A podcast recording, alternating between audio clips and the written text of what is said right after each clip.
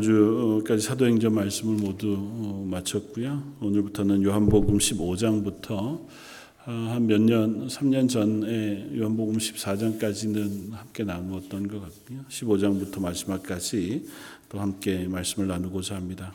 어, 중간중간에 몇 번 뭐 요한복음 말씀을 자주 설교한 어, 본문들이어서요. 익숙히 잘 아는 본문이겠지만 그래도 함께 나누길 원합니다. 요한복음 15장 1절로 5절까지의 말씀입니다.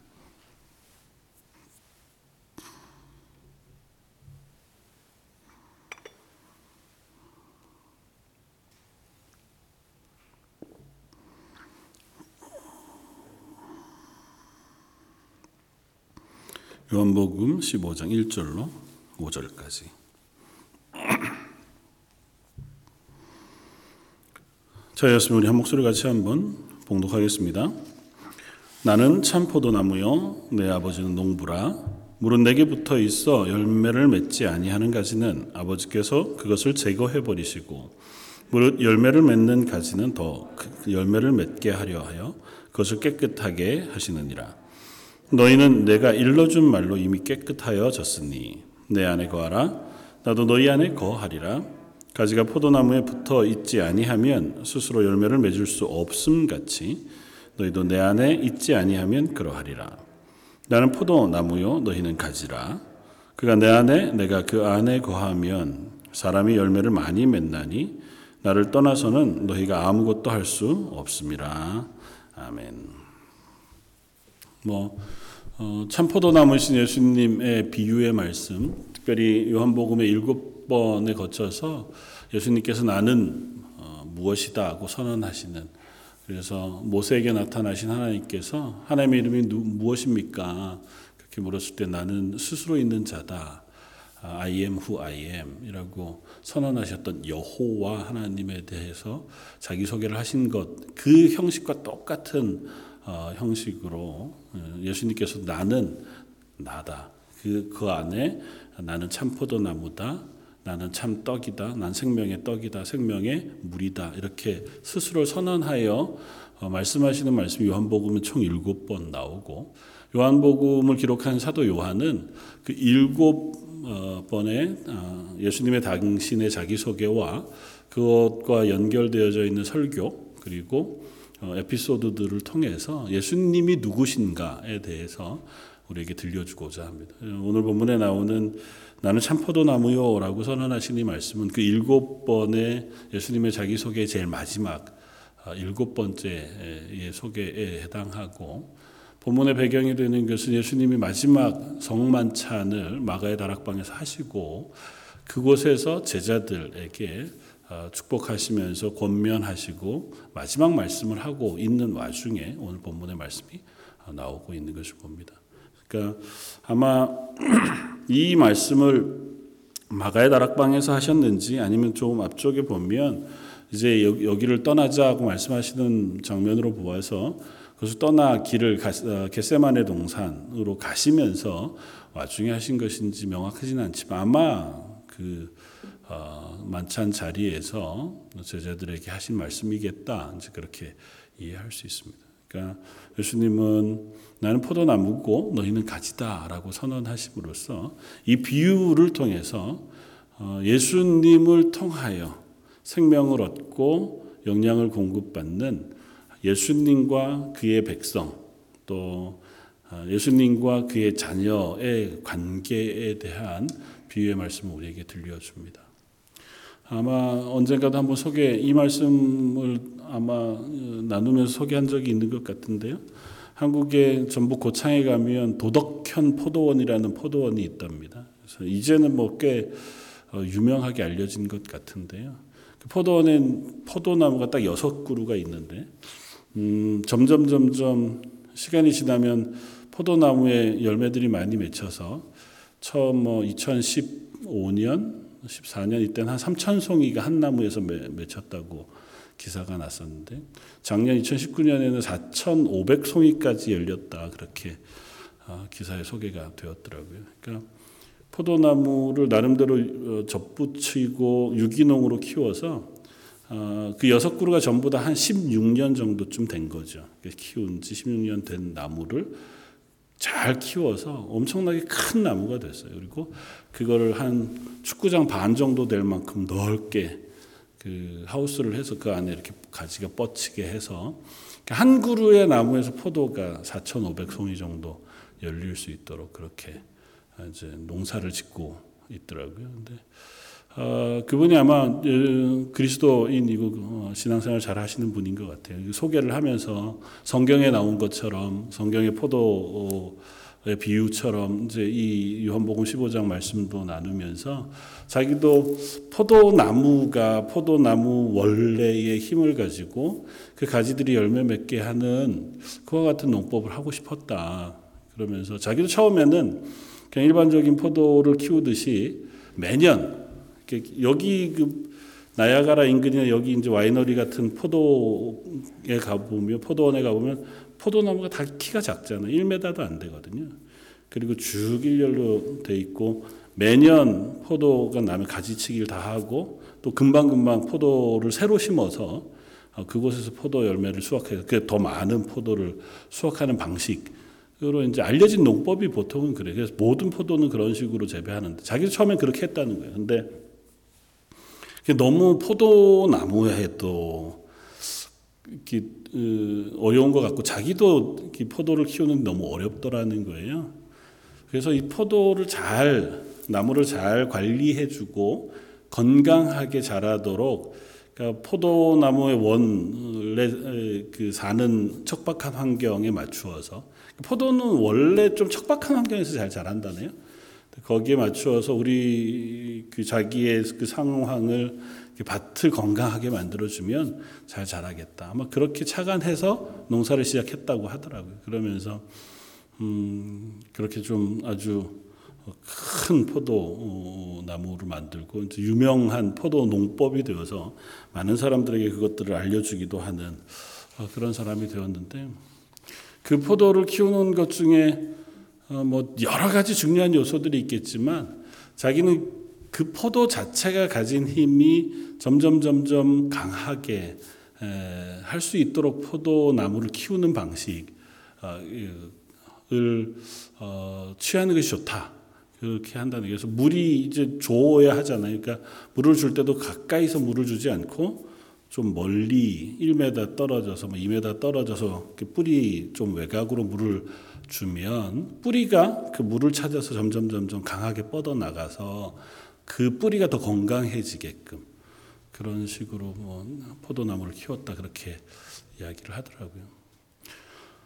어, 그 포도나무의 생명력 그리고 그것에 계속해서 이제 접붙임된 그 새로운 포도가 이렇게 커 자라나는 모습을 보면 오늘 본문이 이야기하고 있는 예수님의 비유의 말씀을 조금은 더 잘 이해할 수 있는 어, 단초도 되겠다 싶습니다. 오늘 본문은 이렇게 설명을 해요. 예수님은 포도나무고 우리는 거기에 접붙임 바 붙어 있는 가지들이라는 거예요. 그리고 하나님은 그 포도원을 키우시는 농부가 되신다는 겁니다. 그리고 이 예수님의 비유의 말씀의 핵심은 이것입니다. 가지가 포도나무에 잘 붙어 있을 때 가지는 열매를 맺을 수 있는데 만약 그 가지가 열매를 맺지 못하고 포도나무에 붙어 있지 아니하면 하나님께서 그 가지를 잘라 버리시겠다는 겁니다. 열매 맺지 못하고 또 가지에 붙어 있지 않을 때에 그 가지들은 잘라 깨끗해 하게 하나님께서 치우시고 오늘 읽지 않았지만 뒤에 보면 6절에는 어, 그것들은 다 밖으로 모아서 불사르게 되어지는 어, 것이 되어질 것이다. 그러나 반면에 어, 그 가지가 나무에 잘 붙어 있기만 하면 그 나무로부터 영양분을 공급받아서 풍성한 열매를 맺게 되고 또 그 풍성한 열매를 더 많이 맺게 하기 위해서 어, 농부가 이 포도나무를 때로는 가지를 이렇게 쳐주기도 하고 또 받쳐주기도 해서 나무가 더 건강하도록 그렇게 만들어 갈 것이다. 그러면 너희가 처음에는 열매를 맺지 못하는 아니면 열매가 없는 가지였지만 점점 점점 열매를 많이 맺게 되고 더 많이 맺는 그와 같은 가지가 되어져 갈 것이다 고 하는 사실을 이야기합니다. 그러면서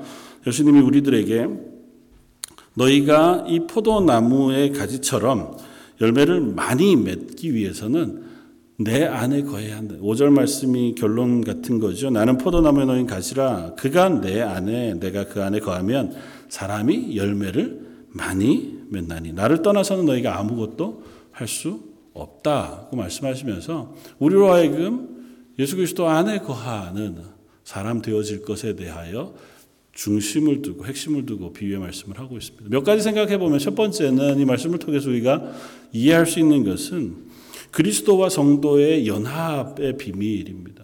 그러니까 성도 그리스도인들은 그리스도와 연합되어진 존재라고 하는 사실을 우리가 본문 말씀을 통해서도 확인하게 되어집니다. 물론 성경은 곳곳에서 그 이야기를 해요. 그리스도인은 이름 자체도 그렇지만 하나님과 혹은 예수님과 연결되어진 존재. 뭐 다른 표현으로 하면 인격적인 관계를 맺은 아니면 오늘 본문에서처럼 연합되어진 존재. 혹은 예수 그리스도의 생명을 덧입은 존재. 또 혹은 새 사람으로 예수 그리스도의 생명으로 새롭게 되어진 존재. 뭐 여러 표현으로 성경이 표현하고 있지만 분명한 것은 그리스도인은 예수 그리스도와 연결되어진 존재라는 것입니다. 예수님 없이 예수님과 연결되어지지 않고는 그리스도인은 그리스도인으로 설 수 없다는 것입니다. 그 표현을 오늘 본문에서는 열매 맺는다고 하는 표현으로 쓰고 있는데 뭐 그리스도인의 열매가 뭐냐 이것들 뭐 설명하려면 또 너무 많겠죠. 그러나 다 차치하고 포도 나무로서의 가치를 지킬 수 있는 그리스도인으로서의 자기의 가치 혹은 자기의 맡겨진 것들을 잘 드러내며 살 수 있는 그리스도인이 되기 위해서는 첫 번째 조건이 예수 그리스도와 연결되어지는 것이다 하는 것입니다. 연합되어지는 것이다. 우리의 고백이 살아계신 예수 그리스도에게 연합되어져서 예수 그리스도를 통하여 공급되어지는 생명, 또 주시는 은혜에 의지하여 그리스도인으로 살게 되어지는 존재들이라는 것입니다. 그런 의미에서 오늘 본문은 이 시작을 나는 참 포도나무라고 선언해요. 그러니까 이 참 포도나무요라고 선언하실 때 이 선언은 유대인들에게 아주 익숙한 표현이었을 겁니다. 왜냐하면 구약의 숱한 선지자들을 통해서 하나님께서 이스라엘을 포도나무 혹은 포도원으로 비유하셨거든요. 그러면서 선지자를 통해서 내가 좋은 포도나무를 심었더니 그곳에서 가시 온건키가 나고 또 잘못되어진 못한 포도가 나게 되어지는 설명을 하면서 이스라엘이 하나님의 백성의 자리에서 우상을 섬김으로 하나님을 떠나가 실패한 것에 대한 지적을 하실 때에도 포도나무의 비유를 통해서 포도원의 비유를 통해서 하셨던 경험이 있단 말이죠. 그러니까 이스라엘은 하나님께서 하나님의 백성으로 세우셨지만 그 자리에 있지 못하고 하나님과의 관계 속에 연합 속에 연결되어진 가운데 있지 못해서 그 관계가 끊어짐으로 그들이 참 포도나무, 열매 맺는 하나님의 백성의 자리를 놓쳐버리고 만 거죠.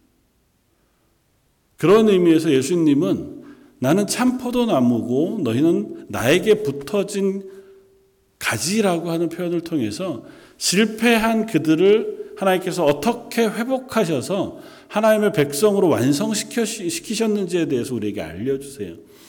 이스라엘 백성이 율법 가운데 하나님의 백성으로 부르심을 받았으나 실패했습니다. 그러나 예수님께서 오셔서 예수님 당신의 생명으로 우리의 구원자가 되어 주심으로 실패한 하나님의 백성을 다시 하나님의 자녀의 자리로 회복시키셔서 이제는 예수 그리스도를 통한 생명을 그들에게 부어 주심으로 참 포도나무의 가지가 되게 하셨다는. 그 전적으로 그리스도인들은 예수 그리스도에게 연결되어져 있는 존재들이라는 것입니다.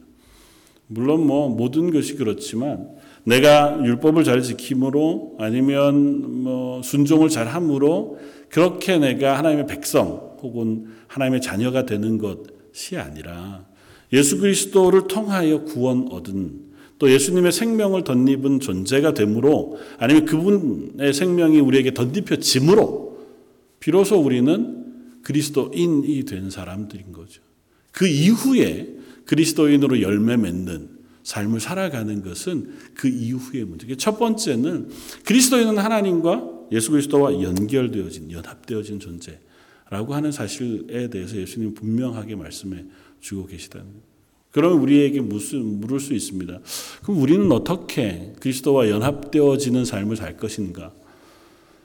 뭐 원칙적으로 따지면 우리가 연결하는 건 아니죠. 우리가 예수님의 손을 붙잡거나 우리가 예수님으로부터 무슨 영양분을 공급받기 위해서 우리 쪽에서 손을 내밀어 연합하는 것은 아니에요. 그러나 하나님께서 우리를 불러 하나님의 자녀 삼으시고 예수 그리스도의 생명 우리에게 연결시켜 주시지만 우리는 그 예수님을 향하여 은혜를 사모함으로 그 하나님의 도우심을 우리가 덧입기를 사모함으로 그 연결 자리에 서 있을 수 있는 사람들이 되어져야 한다는 것입니다. 그건 좀 예민함 혹은 민감함의 문제겠죠. 우리가 말씀을 주목해 읽고 그리스도인의 자리에 서서 기도와 은혜를 구하는 그 소망 가운데. 그래서 내가 하나님에게 덧입혀 붙어져 있는 예수 그리스도에게 연결되어진 그 존재인 것을 인정하고 난 예수님의 은혜가 아니면 하나님의 은혜가 아니면 그리스도인으로 살 수 없습니다고 하는 그 고백을 가지고 설 때에 비로소 우리는 하나님으로부터 연결되어진 존재의 스스로의 존재를 잘 어, 고백할 수 있는 자리에서 그 은혜를 경험할 수 있는 자리에도 서게 되어진다 생각이 되어집니다. 좀 바꿔서 얘기하면 그리스도인 가운데 혹은 그리스도인이라고 착각하는 사람들 가운데 열매 맺지 못하는 사람들도 있다고 이해할 수도 있습니다. 오늘 본문은 이렇게 연결이 되거든요. 무릇 내게 붙어 있어 열매를 맺지 아니하는 가지는 아버지께서 그것을 제거해 버리신다고 말씀하세요.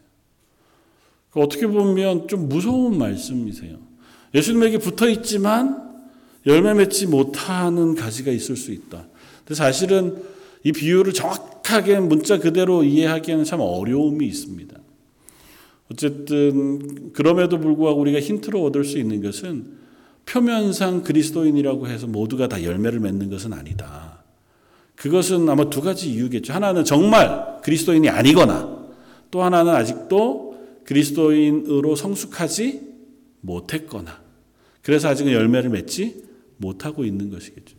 우리가 보기에는 그리스도인이에요. 교회도 출석하는 것 같고. 그러나 본질적으로는 예수 그리스도에게 연결되어져 있지 않은 어, 다른 표현으로는 예수님의 생명이 우리에게 덧입혀지지 않아. 그 믿음으로 예수 그리스도를 주로 고백하지 않고 음, 예수 그리스도를 주로 믿지 않는 사람도 우리가 보기엔 그냥 교회 안에 그리스도인처럼 보이는 사람들도 있을 수 있다는 거죠. 그들은 아직은 뭐 하나님께서 그를 부르셨고 그에게 믿음의 고백을 받아내시기는 할 거라고 우리는 믿습니다. 그러니까 그렇게 하시겠지만 아직은 그가 예수 그리스도의 은혜를 통하여 열매 맺는 자리에 서 있지는 못한다는 것이고 그러나 그것이 끝까지 예수 그리스도를 주로 고백하지 못하고 예수님의 십자가의 보혈을 믿지 못하는 자리에 있으면 결국은 제거되어질 수밖에 없는 사람이겠다. 이건 유대인들을 향하여는 조금 더 분명하게 들려지는 말씀일 거예요. 혈통으로 나는 유대인이니까 구원받았어. 라고 착각하지 말라는 것이고. 요즘 우리로 따지면, 우리 부모님이 신앙생활 잘하고 나 어렸을 때부터 교회 나갔어.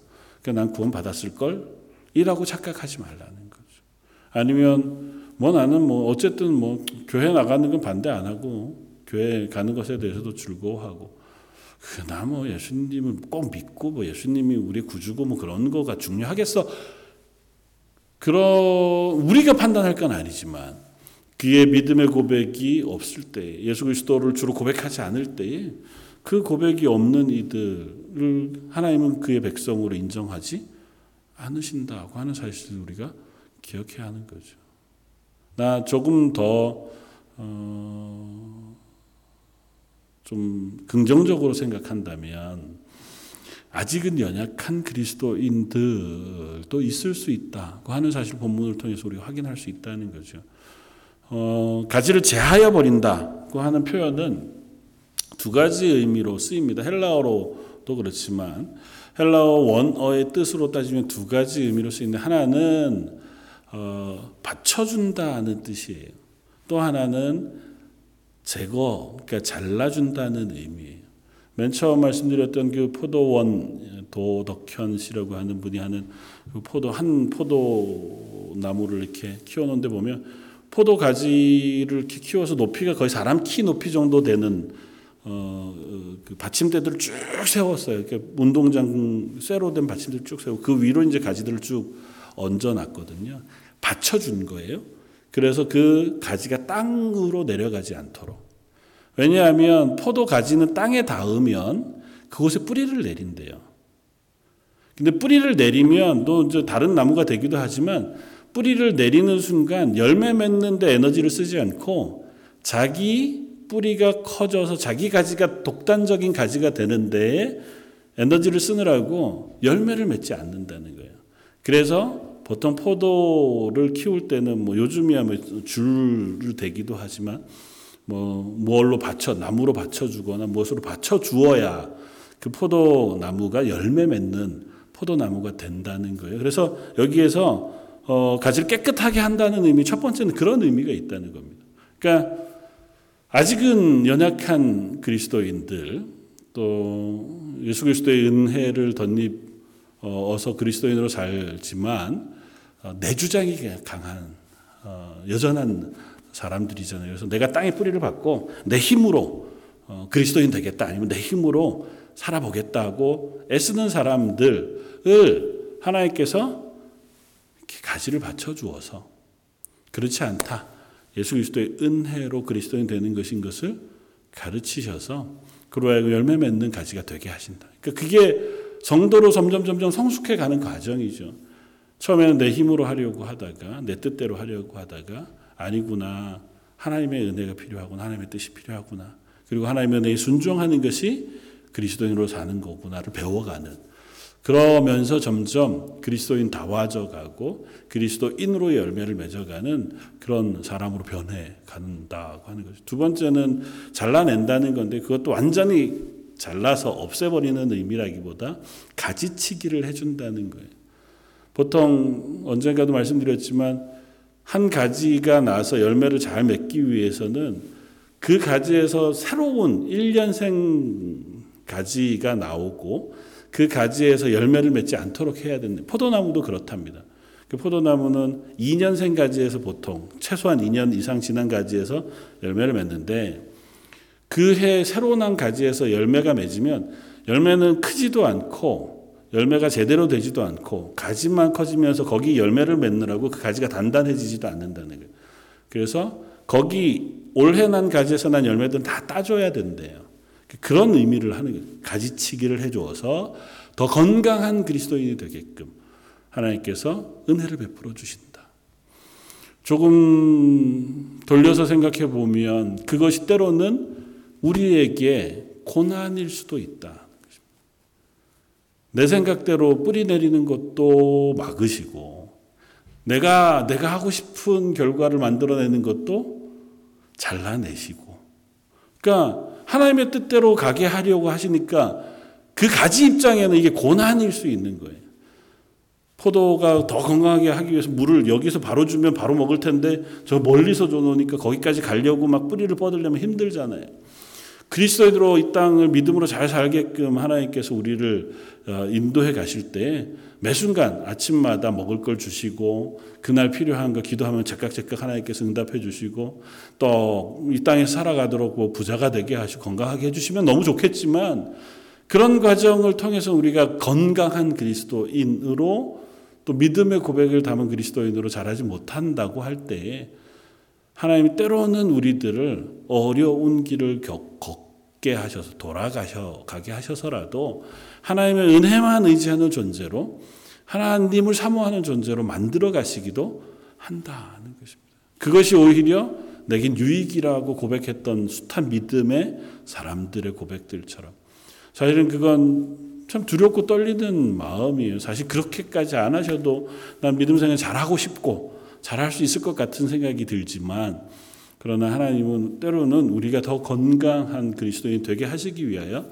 가지를 쳐주시기도 하고 또 가지를 받쳐 주시기도 하는 그런 은혜를 베풀어 주신다. 그래서 결국은 뭐예요? 우리로 하여금 열매를 맺게 하시길 원하신다.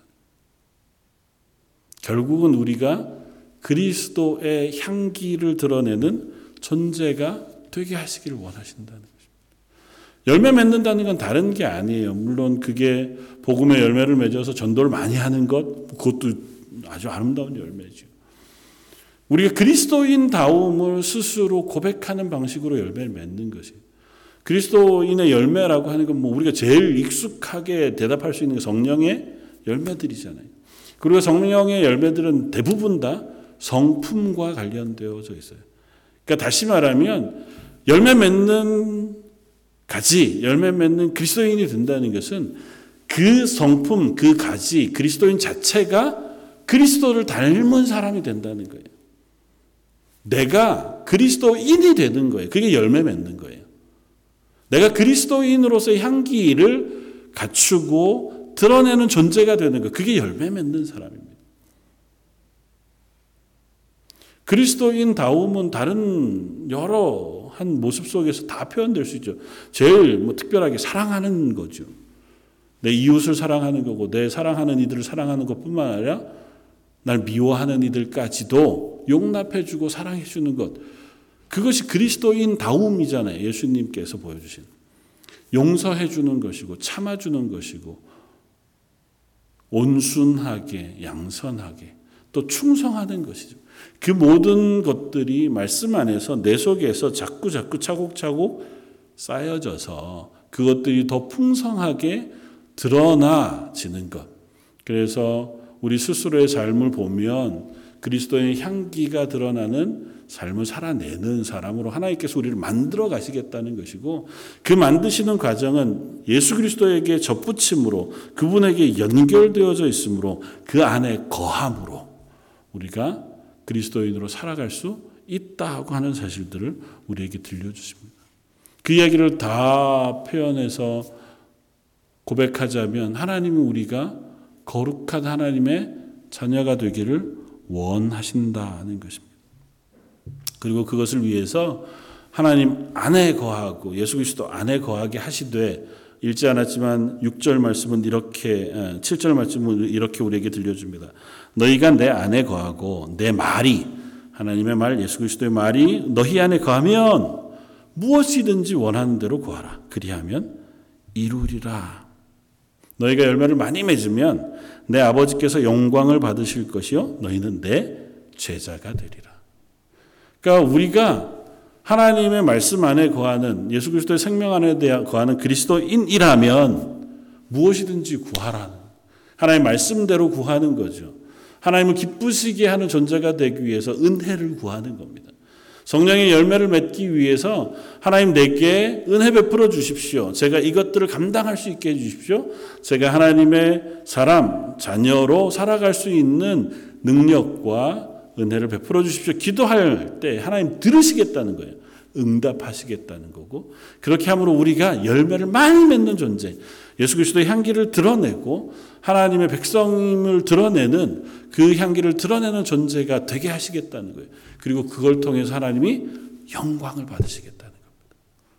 그러면 우리가 예수님이 내 제자가 되고 라고 했습니다. 그러니까 아주 단순한 과정이지만 그것이 우리 그리스도인이 하나님의 자녀가 되면서 하나님의 나라 가는 그 때까지 아마 계속해서 밟아가야 할 걸음이기도 하겠다 생각이 되었습니다. 저 여러분들도 마찬가지겠죠. 뭐.